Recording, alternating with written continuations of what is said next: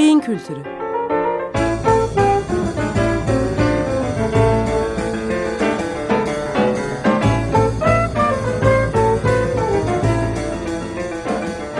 Tarihten, sanattan ve edebiyattan örneklerle beyin.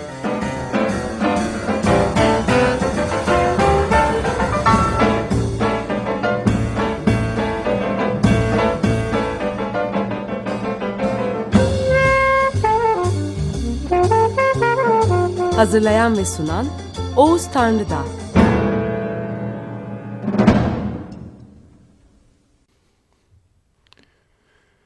Merhabalar efendim.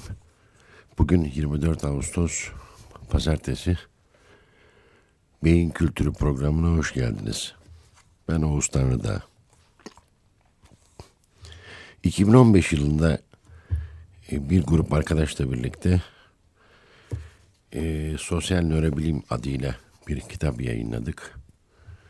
E, kitap yeni gelişen bir alanın adından da belli olduğu üzere sosyal bilimlerle nörobilimin bir araya geldiği, karşılaştığı ve o temelden bilgi üretiminin yapıldığı bir alanla ilgili Türkiye'de ilk olarak e, yayınlanan bir kitaptı. E, benim kitap yayınlama alışkanlıklarımdan e, ötürü kitabın bir tıp yayın evi tarafından yayınlanması ki ben bunu yayın evine savunurken zaten nörobilim ismini kullanmıştım ama onlar da baştan biraz hayret etmişlerdi sosyal nörobilim olabilir mi diye. Ee, biz yazdık demiştim. Daha önceki verdiğimiz intima e, gereği itiraz olmadı ve e, bir tıp yayın evinden yayınlandı ve e, ilk defa Türkiye'de okuyucunun önüne çıktı. Gerçekten kitap daha önce e, pek rastlanmayan türde e, bir kitap. Ben e, bu programdan başlamak üzere e, özellikle kendi yazdığım bölümlerden e, kitabın içeriğiyle ilgili aktarımlar yapacağım. Ee, kitabın biraz önce sorusunu sorduğumuz sosyal bir nörobilim olabilir mi sorusuyla ilgili ikinci bölümünden başlamak istiyorum. Ee, ikinci bölümün adı da zaten e, sosyal ve kültürel bir nörobilim olabilir mi? Bölüm e, Emerson Pug'un e, bir sözüyle başlıyor. Eğer beyin bizim kolaylıkla anlayabileceğimiz kadar basit olsaydı biz hala onu anlayamayacak kadar basit olurduk. Burada ironik ve üzerinde düşünmemiz gereken bir söz olduğunu düşünüyorum. Ee, insan e, algısıyla beyin algısı arasındaki e, kategori farklılığı, seviye farklılığı, zaten e, en geç gelişen bilimlerden birisinin olması nörobilimin e, insanın hakikaten e, sosyal nörobilimin ardından davranış bilimlerinin gelmesiyle birçok şeyi çözdükten sonra en son beyniyle ilgili e, bilgileri e, çözmeye başlaması bile bu sıralama içinde oldukça karmaşık ve en zor bilgi dallarından birisi olduğunu gösterebilir. Sosyal ve kültürel nörobilim, beynin biyolojik evrimi ve aklın kültürel evrimi arasında köprü kurmayı amaçlayan, alışılmamış ve yeni bir çalışma alanıdır.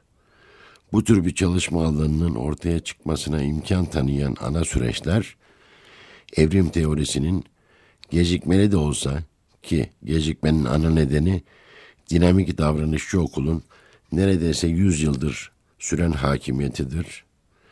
Davranış bilimleri üzerine etkisiyle önce evrimsel psikolojinin ortaya çıkması ve ardından yine gecikmeli de olsa gecikmenin buradaki ana nedeni ise sosyal bilimlerin kategorik kavramlarla sadece kendi alanları içinde kalması ve diğer bilim alanları ile ilişkisinin sınırlı olmasıdır.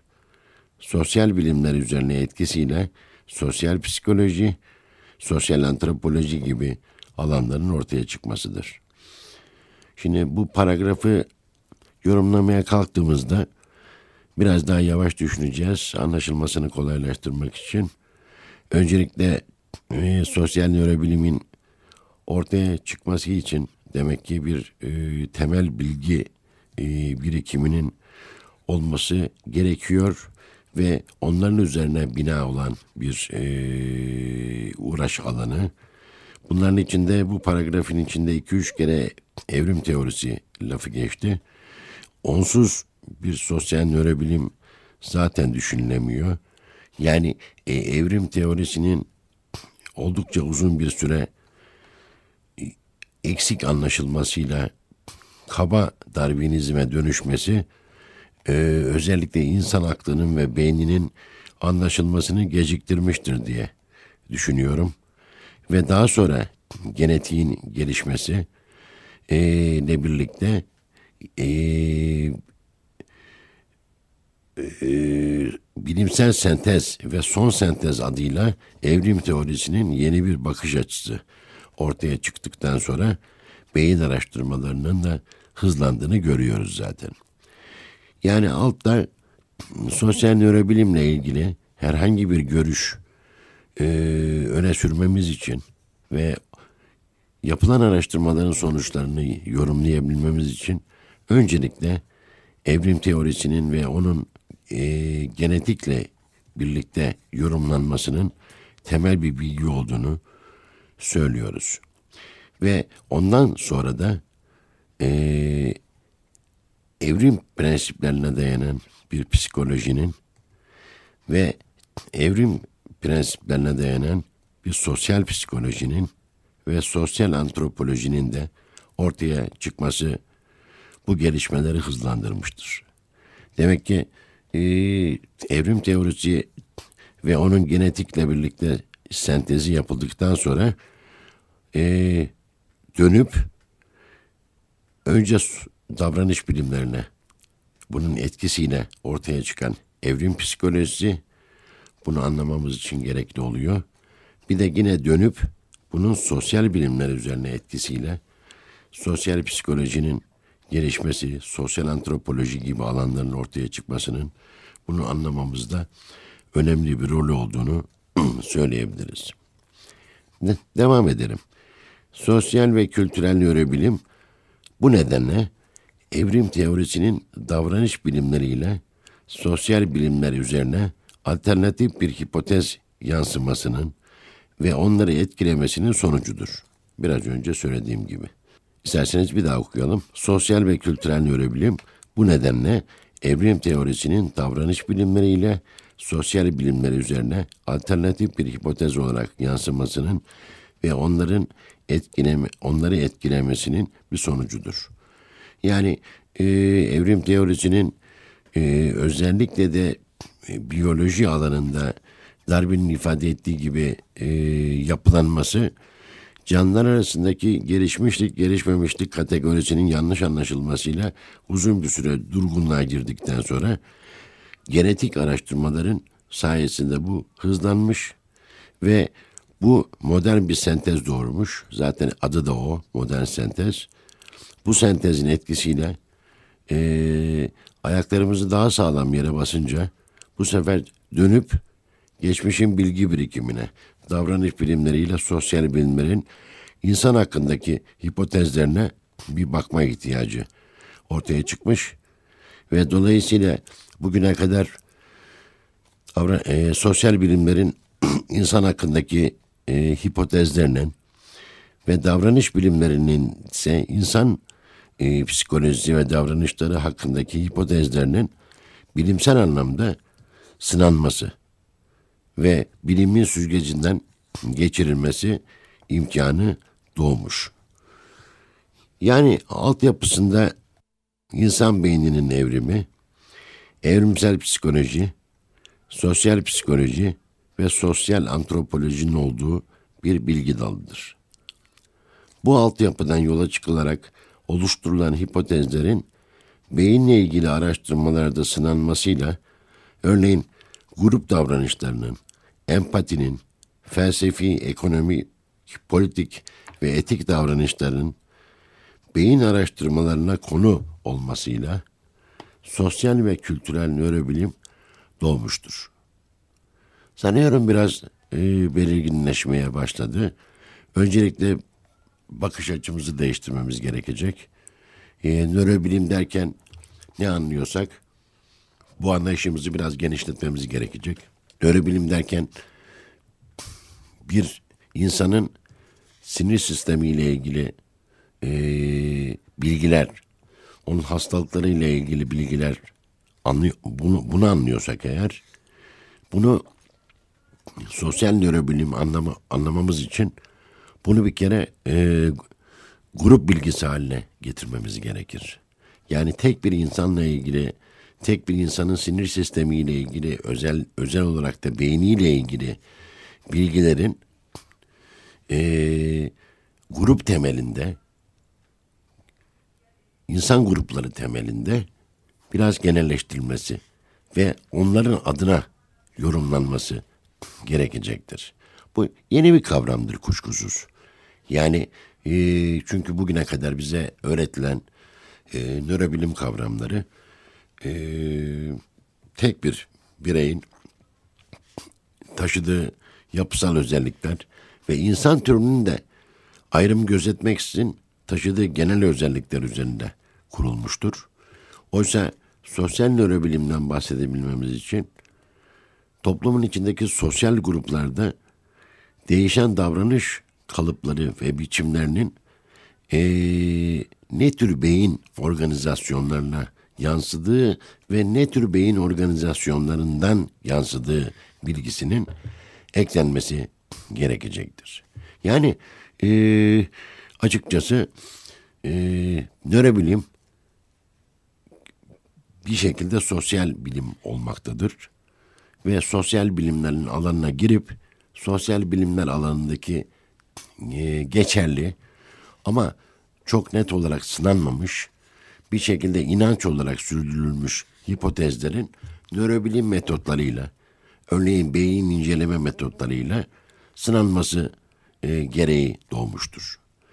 Son 50-60 yıldır yaşanan bu gelişmeler sosyal bilimler tarafından oluşturulan ve incelenen her türlü bilginin söylediğim gibi zaman içinde sosyal bilimlerden sonra ortaya çıkan davranış bilimleri ve nörobilim tarafından bir kez daha süzgeçten geçirilmesi ve sosyal bilimlerin sahip olduğu her türlü bilginin zamanın ruhuna uygun bir şekilde yeniden değerlendirilmesi anlamlarını taşımaktadır.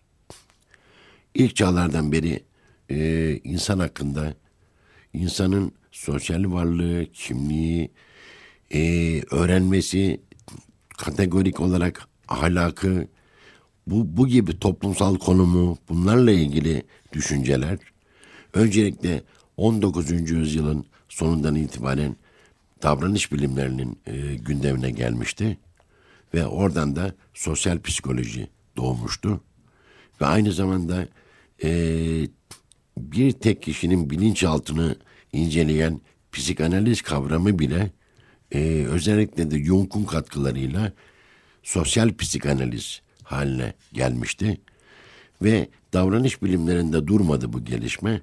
Nörobilimin gelişmesiyle de bugün o bilgilerin bu kez e, nörobilim açısından ne anlam taşıdıklarına yönelik çalışmalar var.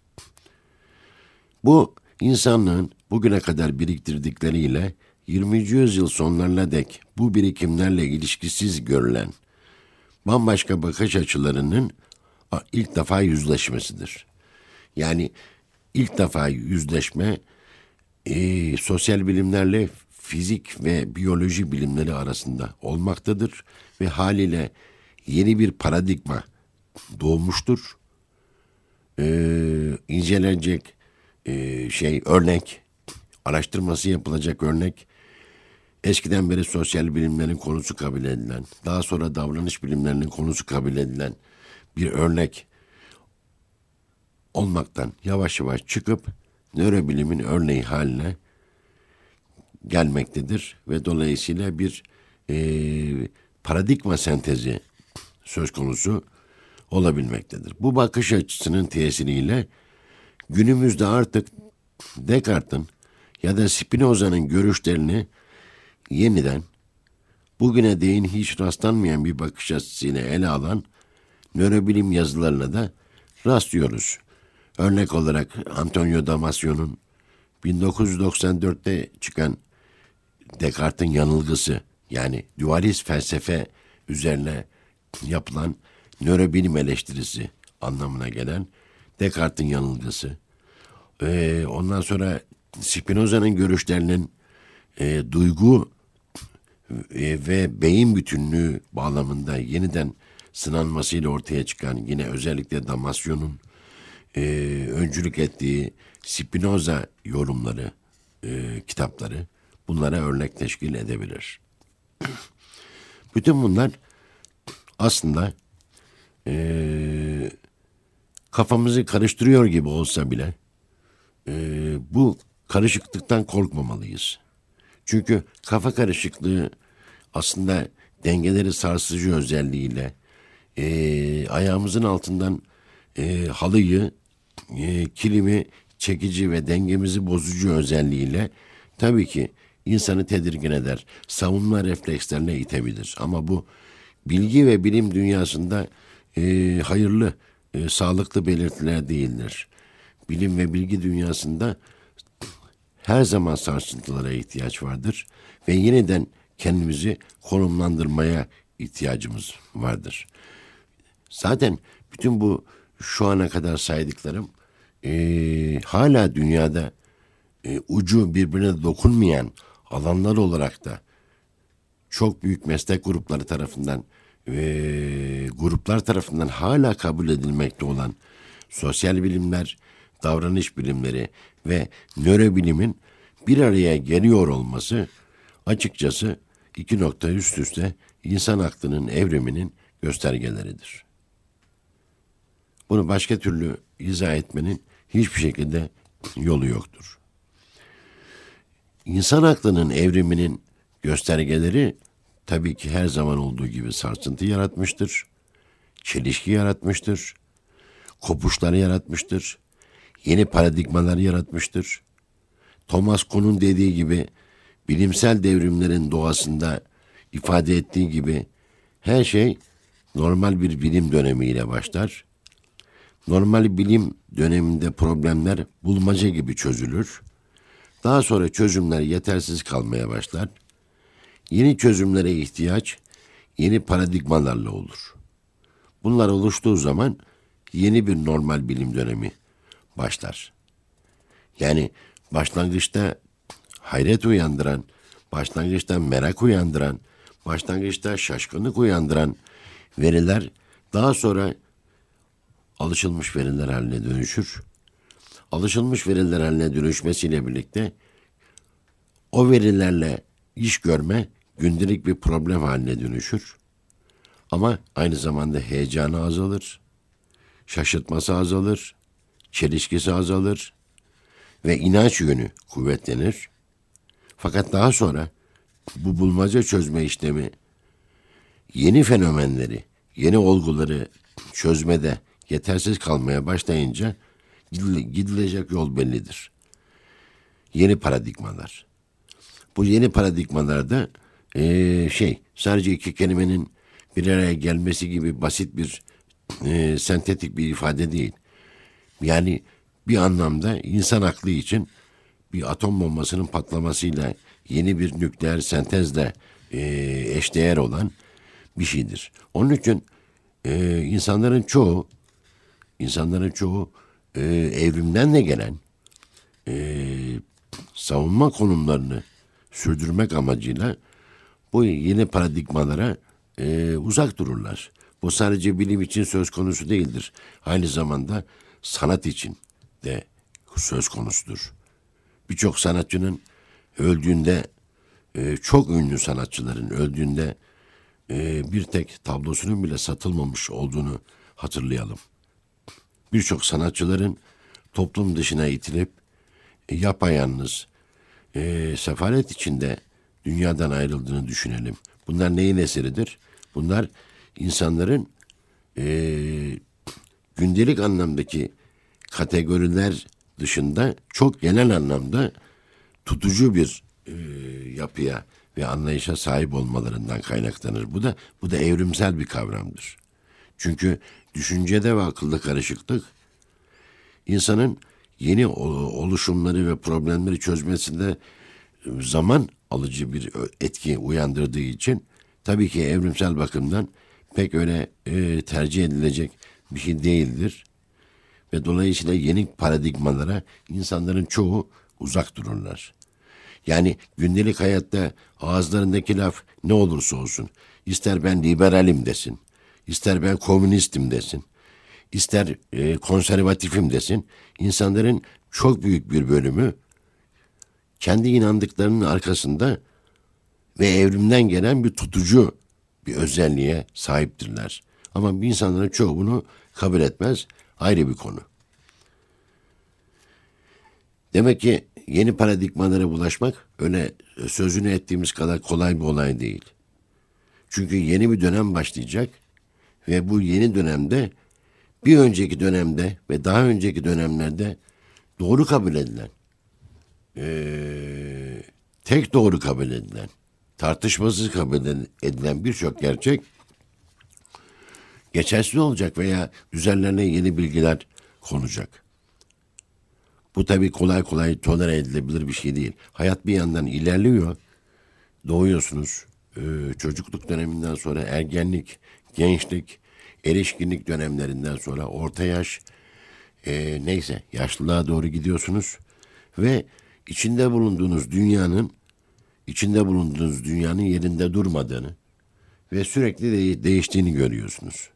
Eğer o dünyanın içinde e, kalmayı istiyorsanız, yani o dünyadan erken emekli olmak istemiyorsanız kesinlikle değişen dünyanın kavramlarıyla ve bilgileriyle bir şekilde kendi aranızda bir bağ kurmanız lazım.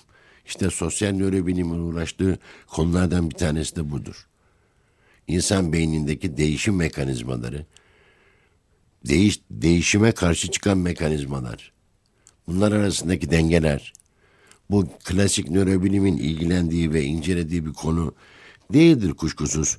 E, sosyal bilimlerin ve davranış bilimlerinin de kendilerine göre açıklamaları olmuştur. Ama sosyal nörobilim ilk defa yeni bir insan modeli çizmek adına bunları irdeleyecektir.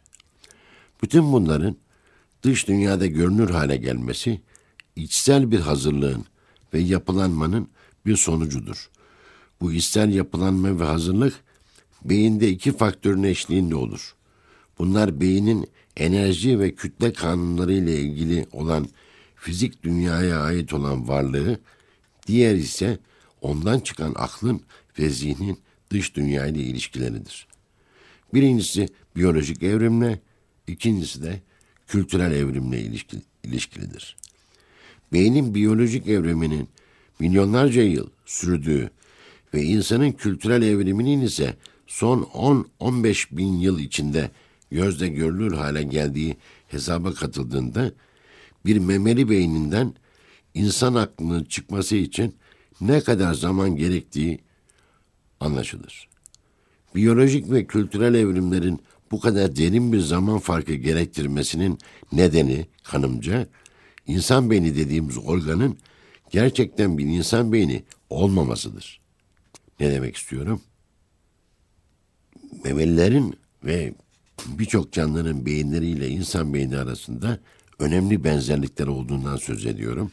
Hatta insan beyninde sadece insanda ortaya çıkmış yeni bir yapının olmadığından söz ediyorum. O bakımdan insan beyni doğduğunda insan gerçekten bir insan beyni değildir. İnsan beyni olacaktır şartlar gerçekleştiğinde.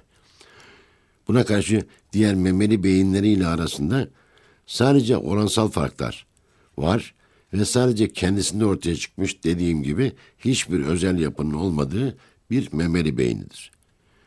Kendisine özel hiçbir yapının bulunmadığı bir beyinden diğer memelilerde olmayan ve sadece kendisinde bulunan veya kendisine has özellikler taşıyan yaratıcı bir aklın çıkması için mucize ya da yaratılış seçenek seçenekleri dışında ancak bu kadar uzun bir zamanın üzerinden geçmesi ve bu zamanın içinde uygun bir şekilde çok yavaş oluşumların olması gerekirdi, beklenirdi.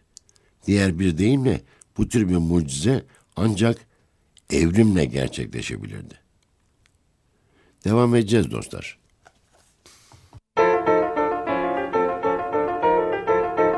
Beyin kültürü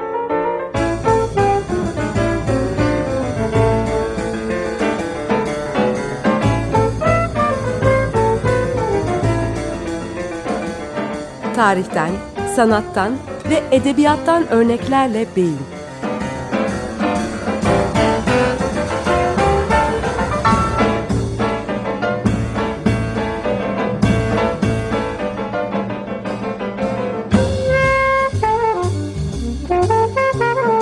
Hazırlayan ve sunan Oğuz Tanrıdağ.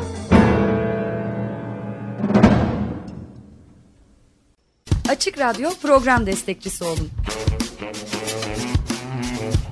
Bir veya daha fazla programa destek olmak için 212 alan koduyla 343 41 41